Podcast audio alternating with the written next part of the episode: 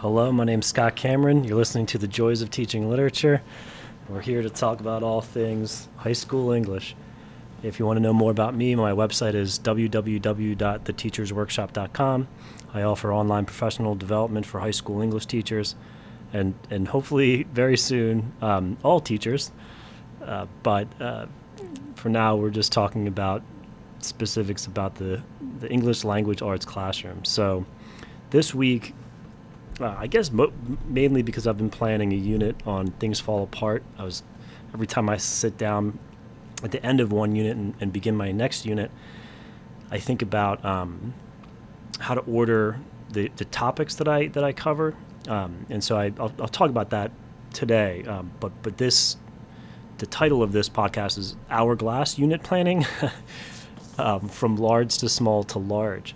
So I wanted to to find some kind of analogy that um, sort of clarified my think my thought process as I sit down to create a unit, and I kept thinking like, how do I go from some external to internal, or from large to small, or um, I thought about like culture and society, and then like cognition and, and thinking.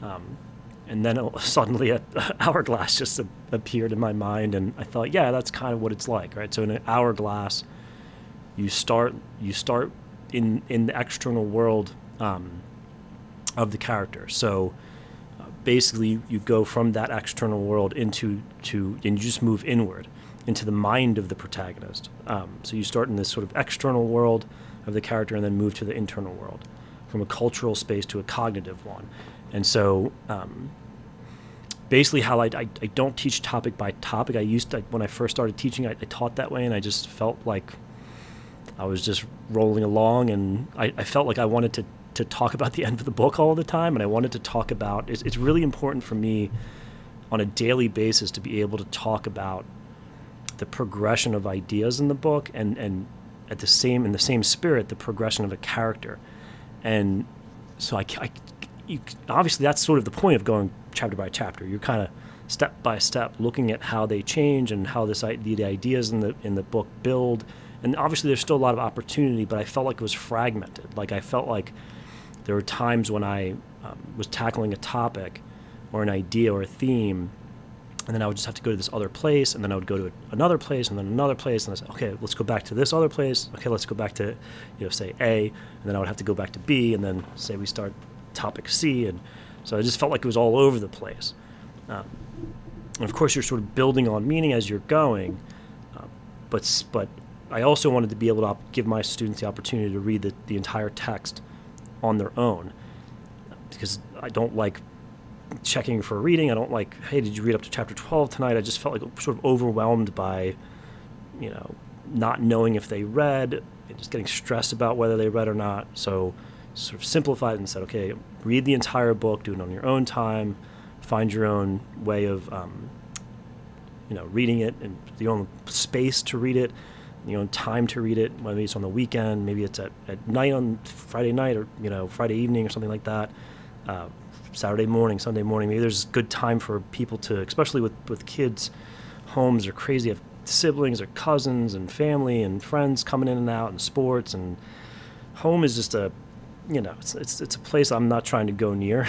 I'm trying to go near it as, as least as possible, I guess. Um, so that's why I teach topic by topic. And so I'll have maybe 20 topics in my mind that, that occur through a book. And then I, I of course, reduce that to about 10 or 15 or something in there. It depends how long the unit's going to be. But the idea is that I can now look at this list of topics, and I'll give you a specific example at the end of this podcast but if I look at this list of topics, then I start organizing those topics. So the topics don't have any, you know, organization or, you know, any kind of structural pattern to it. Uh, when I first take notes on a book, I just kind of take notes on these different topics. Um, but when I create a unit, I can I can create a, a, logical sequence of ideas.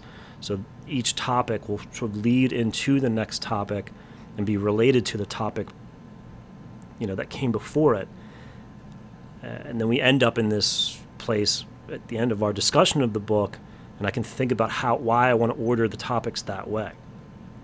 Um, so yeah, so they first basically in the few in the first few topics that I cover. Now, to clarify, a topic could take a day for me to cover. Um, it might be half a day. You know, I want to talk about this one topic in this one passage, and then we move on. But usually, it's about two or three days. Um, depends on the activity. Sometimes I'll you know, allow students to get into pairs or groups of four or five. Sometimes they have to create a PowerPoint. Sometimes I'll give like I'll, have four topics and then I'll get I'll have four groups of kids. I'm like, all right, this is your topic. You have 15 passages you have to go through. I want you to pick the best five. Um, and so each each group will have a different topic they have to present on that that topic. Um, so that's why it kind of takes different amounts of time to get through each topic, because it kind of depends on how you assign the work. Uh, so in the beginning sort of set of topics that we cover, they get to examine the world the character lives in.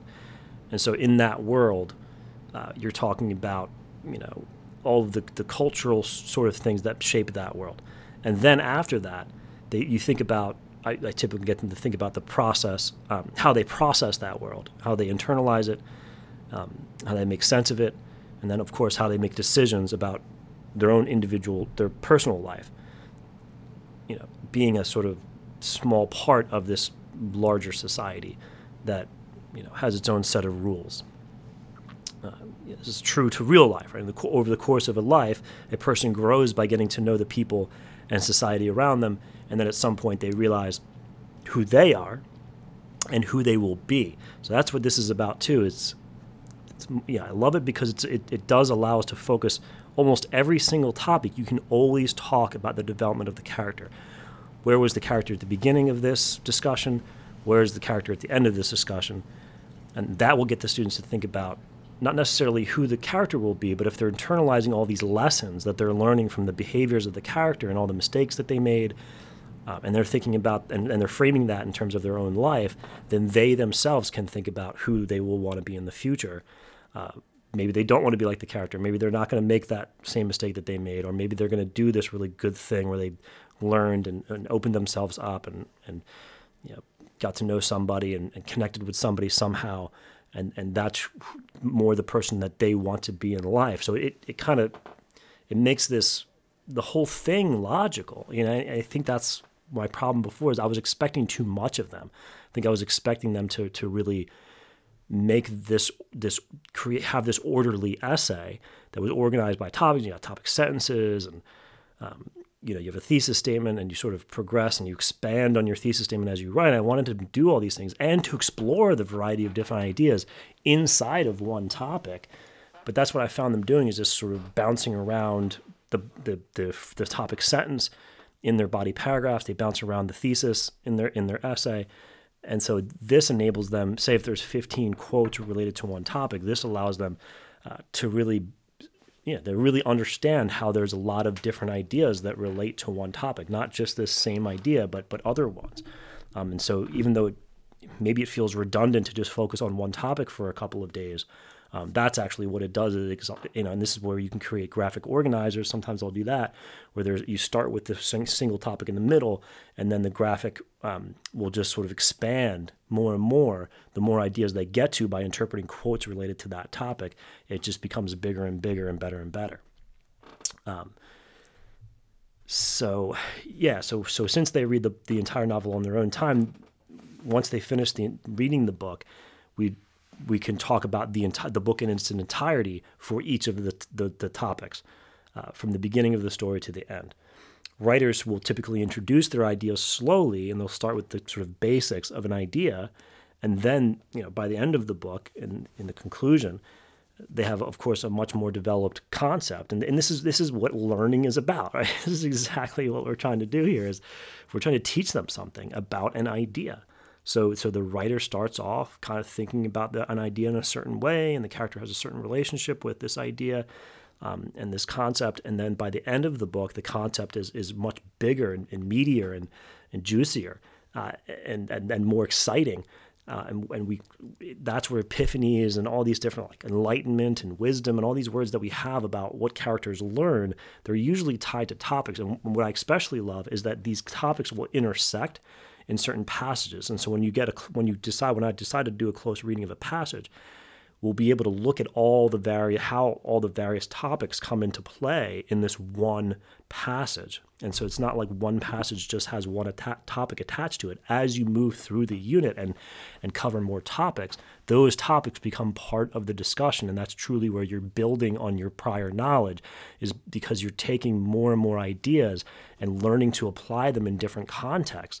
And when you apply an idea in, in a in a in a different context, that's where it becomes more than than where you started with it, which is this basic place where you read something and you understand that single moment, but then you always have to place that single moment in the larger, the, the bigger picture, um, and and and that's really the advantage of this as well too is that it really allows for expansion and enhancement and extension and all those different things that we want them to do when they write and and when they think right we don't want them to have this sort of limited narrow view of a book that's just based on plot. When you go through uh, chapter by chapter you're really just focused on the plot. Well this happens and then this happens. Well do you remember how this happened before? And that's how i felt like i was teaching. I was just teaching according to like here's what happens now. And, and, and that's context right? You have this moment and it's in the context, but, but the context relies heavily on plot. So I felt like I was teaching mostly context without actually getting into what literature is all about, which is which is the idea and really exploring an idea and, and tracking how that idea develops throughout the books. Um, and so you can kind of just like the students can can connect different topics to each other and they can discover the relationship uh, between the various ideas of the writer and like sort of like a spider i guess they have like right they have their web and they catch the ideas and, and organize them in a way that makes sense to them when they write the essay and they formalize how they think about the ideas in an analytical essay. Or even you know this is it's also just great for creative writing. So sometimes i'll have them pick a topic say all right pick one of the topics that we covered. And in, th- in your introduction to the essay i want you to talk about that topic. You have a thesis statement that is related to some interpretation of the book but then from there then you expand on that topic. So you know i'll give you some examples of topics in a second but uh, you know, you can always take a topic and make it relevant. There is no limit to how you can use a topic because a topic is a topic. It's an idea that that is is very much that's they're timeless. Ideas are just like things that that you know, will always exist for till the end of time, right? No, you know, in Victorian England or Elizabethan England or you know, and during the Romantic period or something. Um, you have these different sort of periods that that have these different concepts that are that, that are focus of that that time period uh, where people are thinking in terms of, of one way. Um, but but that's kind of the essence of all of this is that it's sort of this expi- exciting exchange of ideas. And and so that's we want them to think in, in terms of that. And you know I think one thing that I that I enjoy about doing things this way is that it's incremental Right? When we learn, I'm, i keep thinking about incrementalism when it comes to my my daughter learning how to read because really I'm like I've been obsessed with I'm already obviously obsessed with words and how they sound and it's why we love literature. It's like the sounds of the words and how these the sounds combine and um, you know repetition and parallel structure and how everything's organized and laid out. Um, and so when she, you know she's I'm like getting frustrated with her she's like she's reading but she's not like fluent yet right? And uh, so she's getting there and, and i'm realizing that these the words that she's she's learning um, the sounds of the letters don't correspond to uh, what she's saying out loud. So i'm like having to say actually that ph is an f you know and all these different sort of ways that we pronounce things um, but even then, I'm like, wait, but that doesn't even make any sense. That that's like, you know, that's the way you pronounce that I or whatever it is. So it's it's a complex language, and it's making me realize how really learning is so step by step. You're like, okay, this sound makes this. These letters make this sound. These letters make this sound. But you have to like sort of tackle those word families. Um, really in a, in a in a progressive way where she can build on these sounds and eventually those sounds you know become these kind of like our uh, you know syllables or parts of words that that kind of build and get more complex. That's what complex words are. Um, and so, so topics work the same way, where we have to really get them to and think about it, when we teach, we can introduce a topic. Like I come into class and I'm introducing the topic, and so in that sense, not only on a day on a daily basis am I coming and saying, you know, here's where we're starting, and then by the end of class, this is where we're ending. Like I have a question, and I want you to answer that question by the end of class. And so that question is the, the topic is inside of that question. Um, and so I can sort of introduce them to, when I introduce a topic, I can frame it in terms of how the world understands that topic um, in today's society. We just talked about madness in, in Hamlet and, uh, and uh, performance. We talked about gender. And so we can, we can, when I bring up these topics, I can sort of talk about how the world today understands these ideas and I can use specific examples from the world that we live in and, and so much doesn't when I, doesn't matter when I teach these topics there's always something in the news or something in my life like a story that I can tell that happened to me very recently not just like in the in the distant past where I'm using the same stories there's always new stories from my life that apply to those topics um, because my life changes and things happen and, and to me and so I can introduce the idea by by giving these concrete examples very quickly at the beginning of class. Um, and so as we build on these um, topics, uh, then it just gets it gets more and more relevant as we move along, um, and it it's their job to to see the connections between the topics. Now, to some extent, I am I have this sort of progression of ideas, but I don't want to do too much work for them where I'm the one connecting the ideas. They should be the one that that number one interpret all the evidence related to that idea and finds the argument about the idea, or like I said, the question, it basically answers the question. That's their job. Um, you know, and so they can, they're the one, they have to be in charge of their own learning. And I'm not, you know, it's a problem I have with backwards design is that you're it's like you're you have the answer in your mind and you're leading them to it. But with this eh, eh, you know and some a lot of the times at the end of a unit i'm like what do you think should be the question for the for the essay? And they have like all these kind of like unfinished thoughts or these incomplete thoughts where they're like you know we haven't talked about open communication or, or honesty or loyalty or sacrifice you know? So these these these new ideas that we haven't talked about yet will then come out. And that's the that's the essay question. And that's not something that I have that's predetermined. I don't really ever know what the final essay question is going to be when I start a unit. Um, you know so whereas like a history teacher might start on a unit on a war or something like my topic is the novel. That's it. So if like the history teacher's topic is the second world war they have that to they know they need to cover that right? Or if it's you know some kind of scientific process. Um, or the you know the workings of the cell or the or, or F equals ma or there's some kind of formula or concept that you need to teach. Uh, you know, ultimately you want to lead them down a certain in a way that that gets them to see the whole idea. And with English, the difference between English and sort of science or even history is that you want them to, to be independent thinkers and to think for themselves. And we want them to be creative thinkers.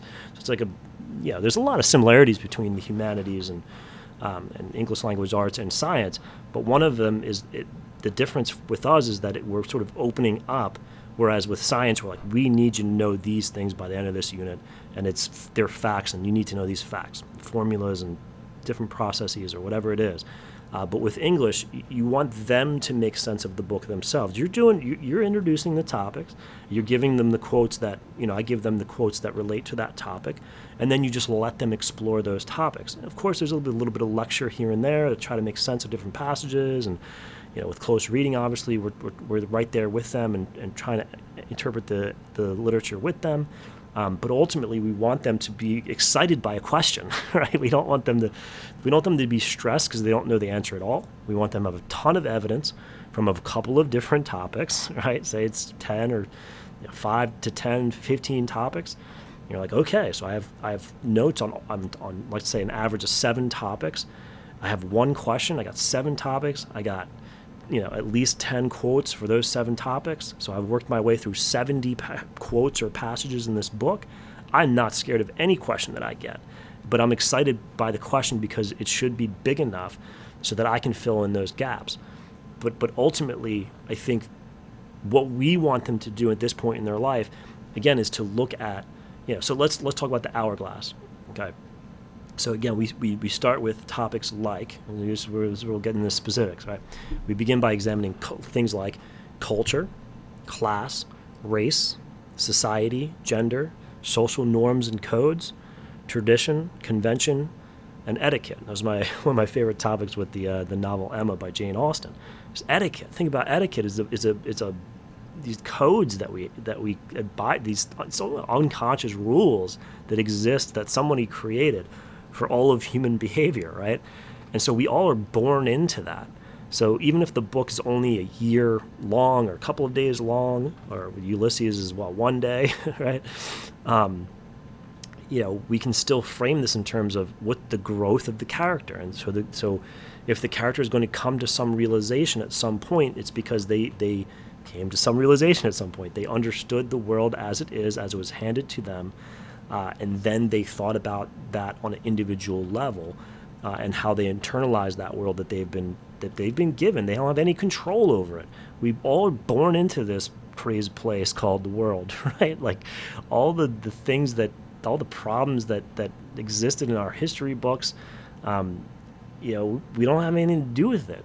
But we have to understand it. We have to know exactly what happened before we got here if we want to solve and, at the problems that we face today. If we want to know where they came from, uh, and we want to know uh, how what, what solutions we can we can think of. Uh, and this is on a personal level as much as it is a political or social level. We want to be able to, to figure out what it is that we have experienced. And that means that we are a citizen living in the world where there are these conventions and, and, and, and pop culture and right and the TV. Think about think about the media, right? How much of an influence that is. This is kind of the issue in Home Fire.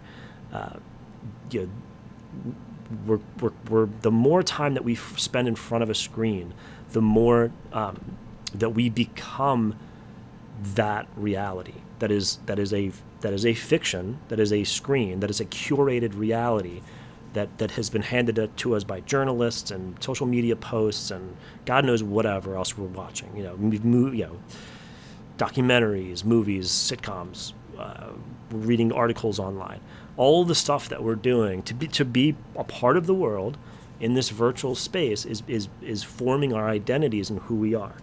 Imagine the world without that screen, right? We just have newspapers and whatever things that we read. There's always some kind of you know learning and, and obviously education that shapes who we become but you know so the more time that we spend in this these these sort of imaginary worlds if you will the more that they will impact who we become and not actual experiences. And by actual experiences, I mean interacting with human beings and having conversations and friendships and relationships, uh, which looking at the news today, I just feel like that, that lack of common courtesy and understanding of another person's point of view um, in everything pandemic and race and social class related right now um, it, we just we're failing to, to understand that we have this common goal we have this common purpose we want to progress we want to we want to get better. And so so lesson planning like this unit planning like this um, is, is all about that. It's all about how can we we start understanding something and then have a more developed understanding of it by the end.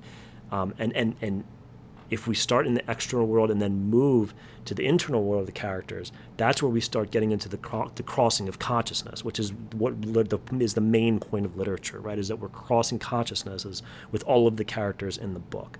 Um, but we want we have to start in the external world first in order to understand that internal world. And, and if we want to understand each other, we have to understand how we perceive that external world and how all of the characters in the book perceive that external world. So in the middle of the unit, I'll look at kind of middle ground topics like you know, things like family, uh, marriage, friendship, faith, perspective.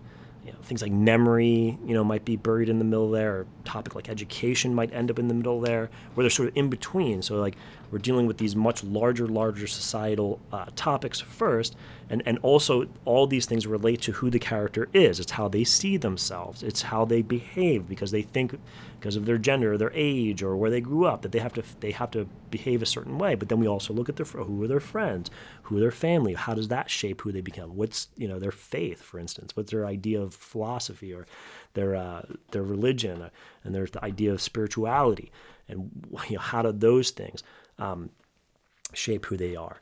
Uh, you can also, in the middle of a unit, track things like symbols, like the hunting hat and catcher in the rye, or something like that. Um, you know, if it's light or dark, or if it's certain, you know, the forest or whatever it might be, uh, the certain motif, this sort of pattern that emerges through the book, and of course minor characters. So a topic could be a minor character. So you just you track this one, like in Beloved, we like track Beloved, um, and so there's these moments in the book where this, not that that's a minor character, but you can track any character. Um, and uh, and really make and re- make the your discussion revolve around them. So a topic can be can be anything. Um, by the end of the unit, right? So that's where you kind of do this deep dive. Is where I do this deep dive into the consciousness of the characters, right? I'd end with a topic, say like identity is a good one to end on, or joy, something. I try to end on something positive, right? Joy, imagination, hope. Uh, love is a really good one to end on. Free will, right? The idea of like, did the you know what's the what's the character's relationship with free will? Did they have complete free will? Like, were they an independent, complete independent thinker where they have a conscience and they li- listen to that conscience and they do the thing that they think they need to do and not what somebody else is telling them to do? Right? And you, you, sort of track that through. I love that. I love doing that topic because you talk about determinism and how, how hard it is to really do the thing that you want to do. There's so much pressure to do the thing that everybody else wants you to do. Um, you know, expression is a good one to end on, or like I really like the topic of immersion and how characters are connected. Um, so I try to end my units with a, a, sort of uplifting topic so they can see how the protagonist transformed.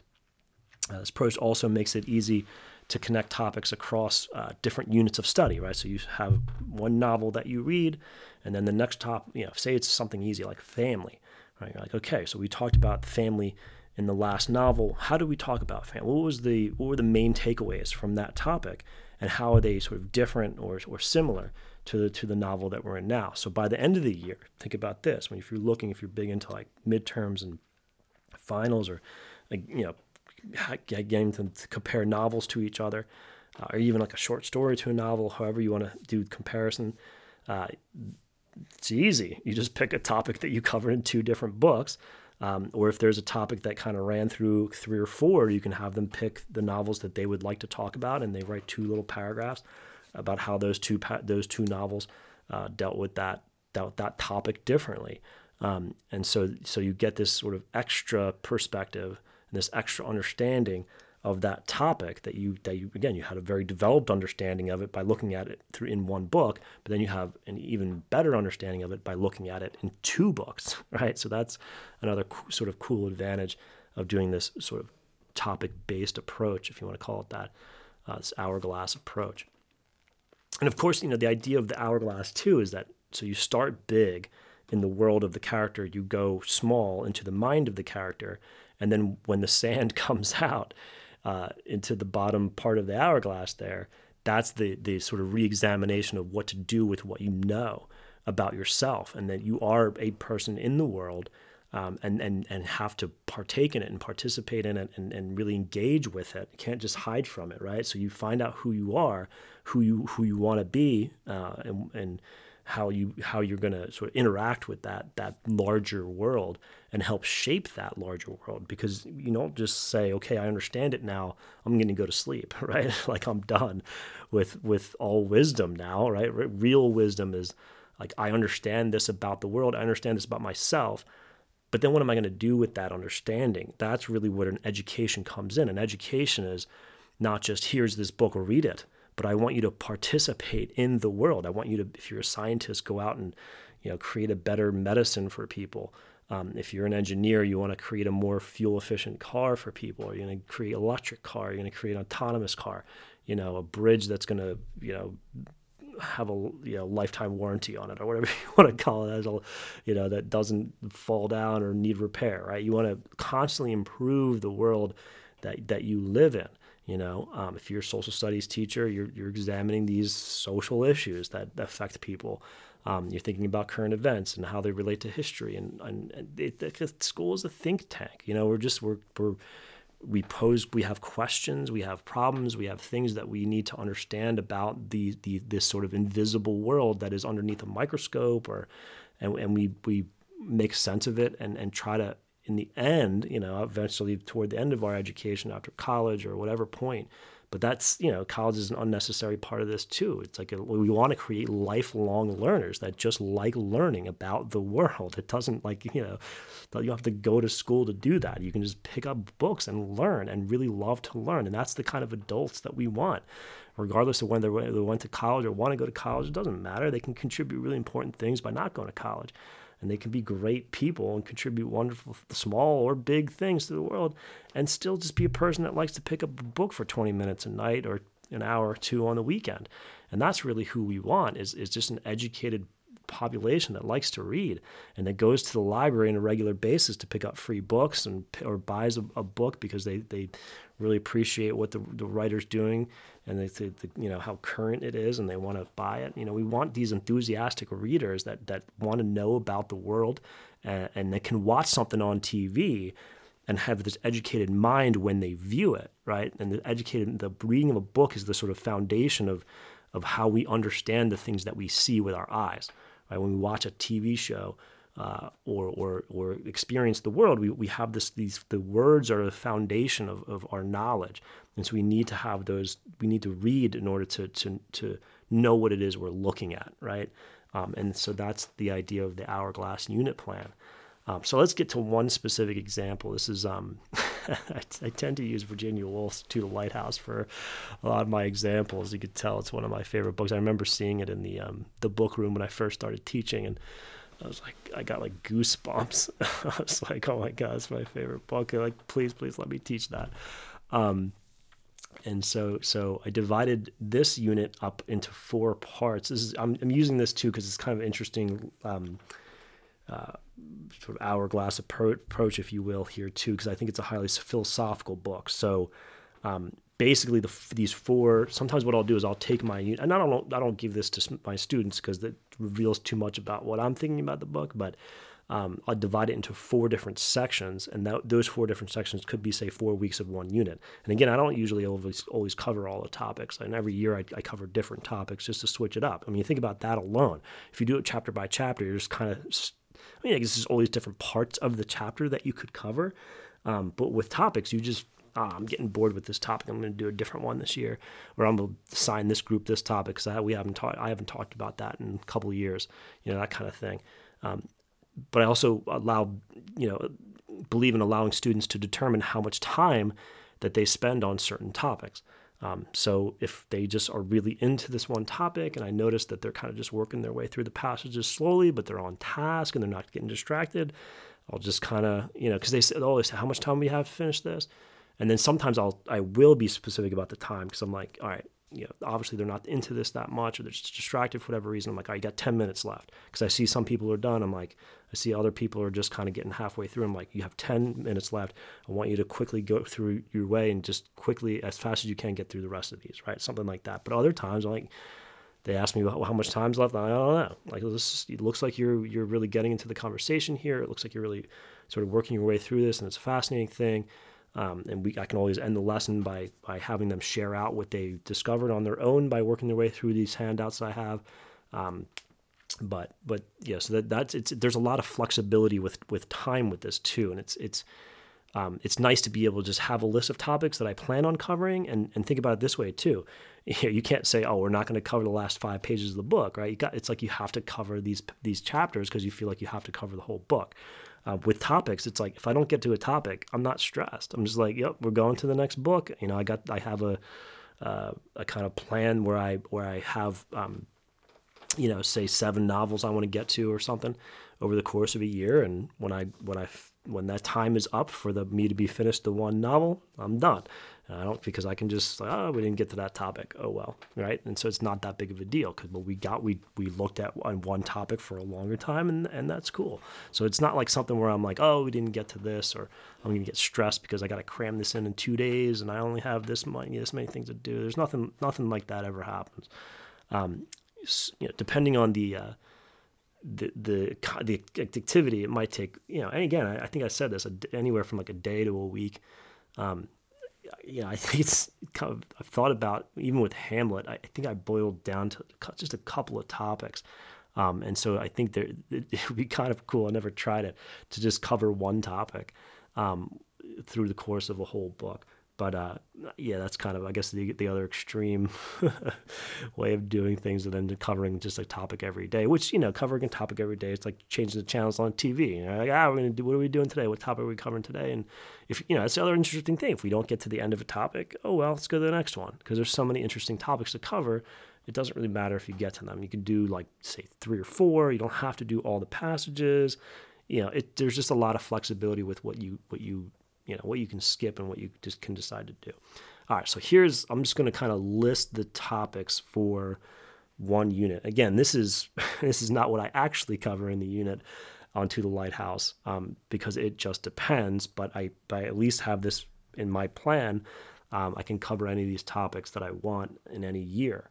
Um, and so I also divided these the four different sections um, by uh, the philosophical concepts of identity, time, space, and free will. Um, so the first set of topics I'm organizing myself. Again, I'm not always giving this to the kids, but I'll say identity and identification.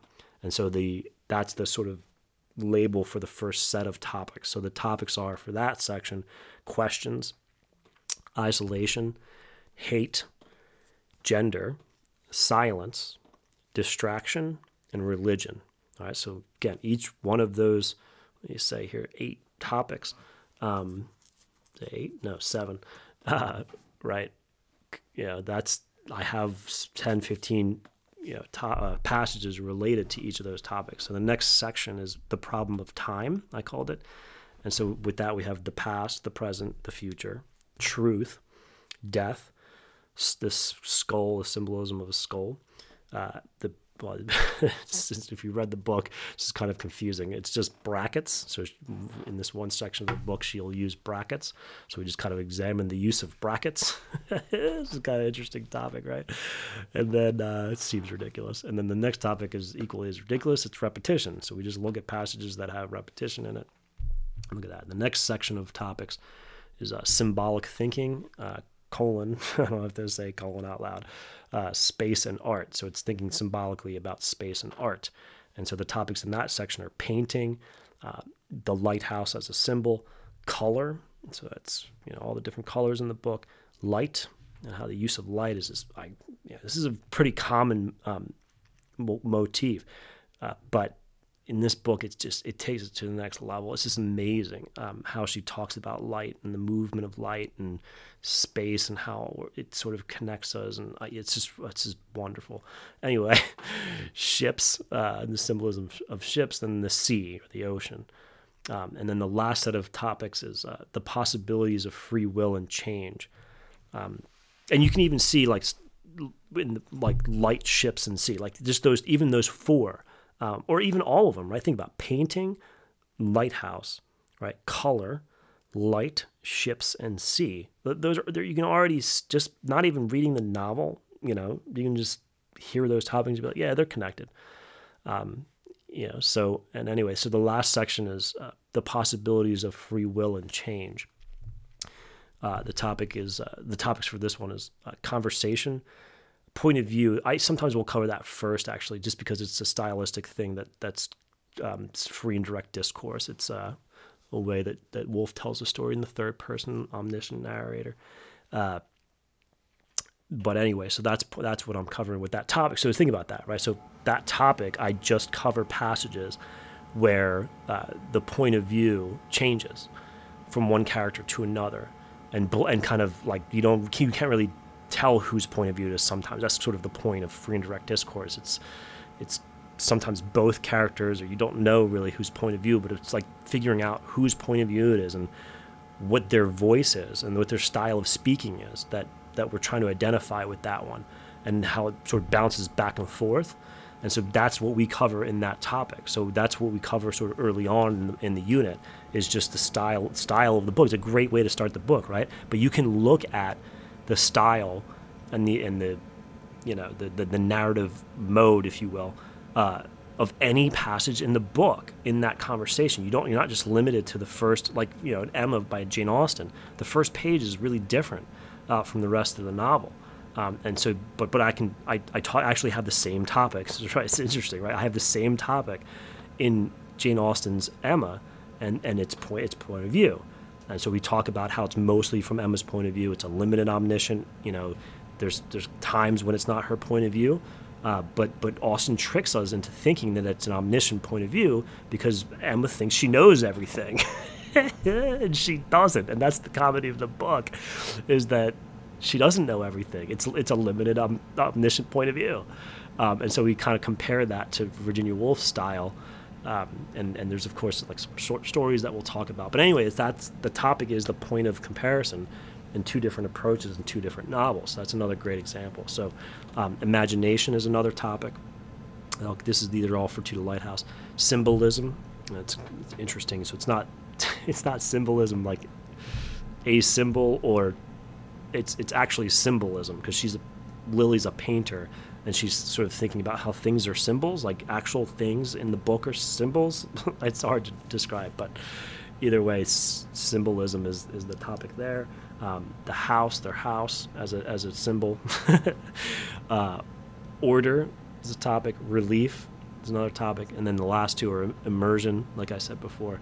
Uh, and then the last topic is love. And that is the topic of love is a great place to end. It's how the characters connect to each other, um, you know, and sort of move beyond. This is this is written um, after First World War, where this is like a big question, you know, with all these piles of bodies all over Europe. You know, how can we to set those differences, those national differences aside, and really learn that, you know what, these are just egotistical maniacs that have no merit, and we're just connected, um, and and didn't weren't elected for the most part, uh, that were in charge of all these lives and created all this death really for no reason at all, uh, other than than ego, um, and, and and power, and so. Um, First World War in a nutshell.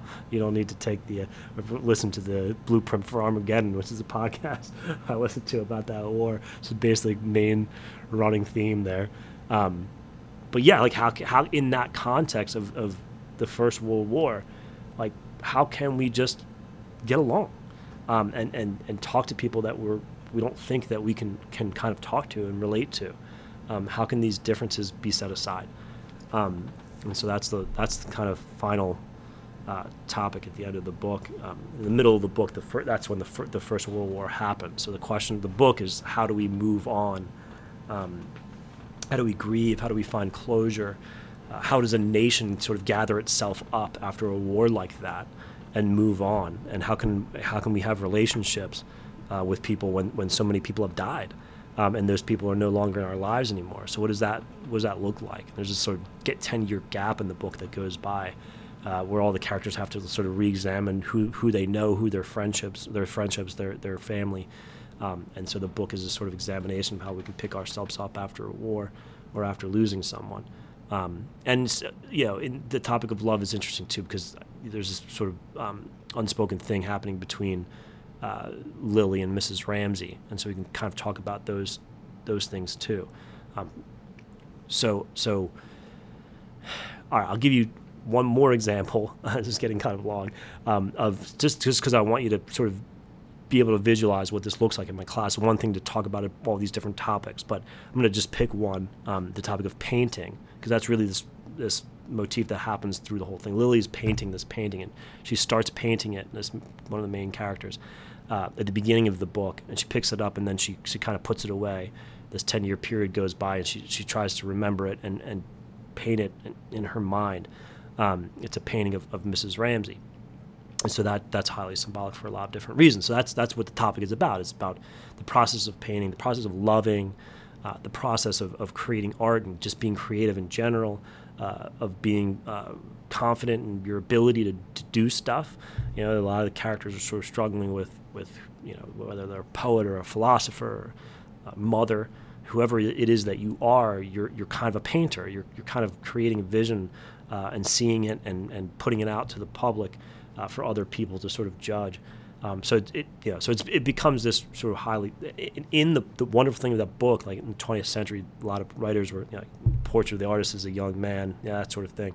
Portrait of a lady. They were trying to paint in their writing, and so that's a wonder of the book is that you get these really long passages that describe Lily's consciousness as she paints.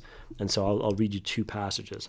Uh, that are related to the topic of painting. From one from the beginning of the book on page 19, and one is the actual. this is going to be a major spoiler spoiler alert if you haven't read the book, but it's from the very last page of the book on page 208. But you'll you'll clearly be able to see um, how this topic progresses from the from the beginning of the book to the end. So this is from page 19. Quote. She could see it all so clearly, so commandingly when she looked. It was when she took her brush in hand that the whole thing changed. It was in that moment's flight between the picture and her canvas that the demons set on her, who often brought her to, the verge of tears and made this passage from conception to work as dreadful as any down a dark passage for a child. Unquote. So it's just about the difficulty of starting the painting, right? It's just about the difficulty of, of being confident in your vision and, and knowing where you want to go. And again, this is painting, but it's sort of anything in life, right? Starting a relationship, you know, starting a new job, majoring in something, you know, um, all these different sort of endeavors that we take on.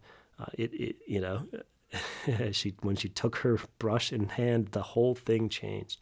It was in that moment's flight between the picture and her canvas that the demons set on her, who often brought her to the verge of tears, and made this passage from conception to work as dreadful as any down a dark passage for a child. What a wonderful, she is just brilliant. Okay, so page 208. So this is where I work on the painting. She's worried about what people think of it. At one point, somebody's like criticizing it. She herself kind of questions what, what it is she's painting. It's an abstract painting, so that's got a whole set of things associated with it. So this is how the book ends. Quote, quickly, as if she were recalled by something over there, she turned to her canvas. There it was, her picture. Yes, with all its greens and blues, its lines running up and across, its attempt at something. It would be hung in the attics, she thought. It would be destroyed. But what did that matter? she asked herself, taking up her brush again. She looked at the steps. They were empty. She looked at her canvas. It was blurred. With a sudden intensity, as if she saw it clear for a second, she drew a line there, in the center. It was done. It was finished. Yes, she thought, laying down her brush in extreme fatigue. I've had my vision. Unquote. It's just some of the passages where she's painting are just unbelievable. They're just you're just sort of going back and forth in these brushstrokes, and you're entering into the consciousness of Lily. It's just, it's fantastic.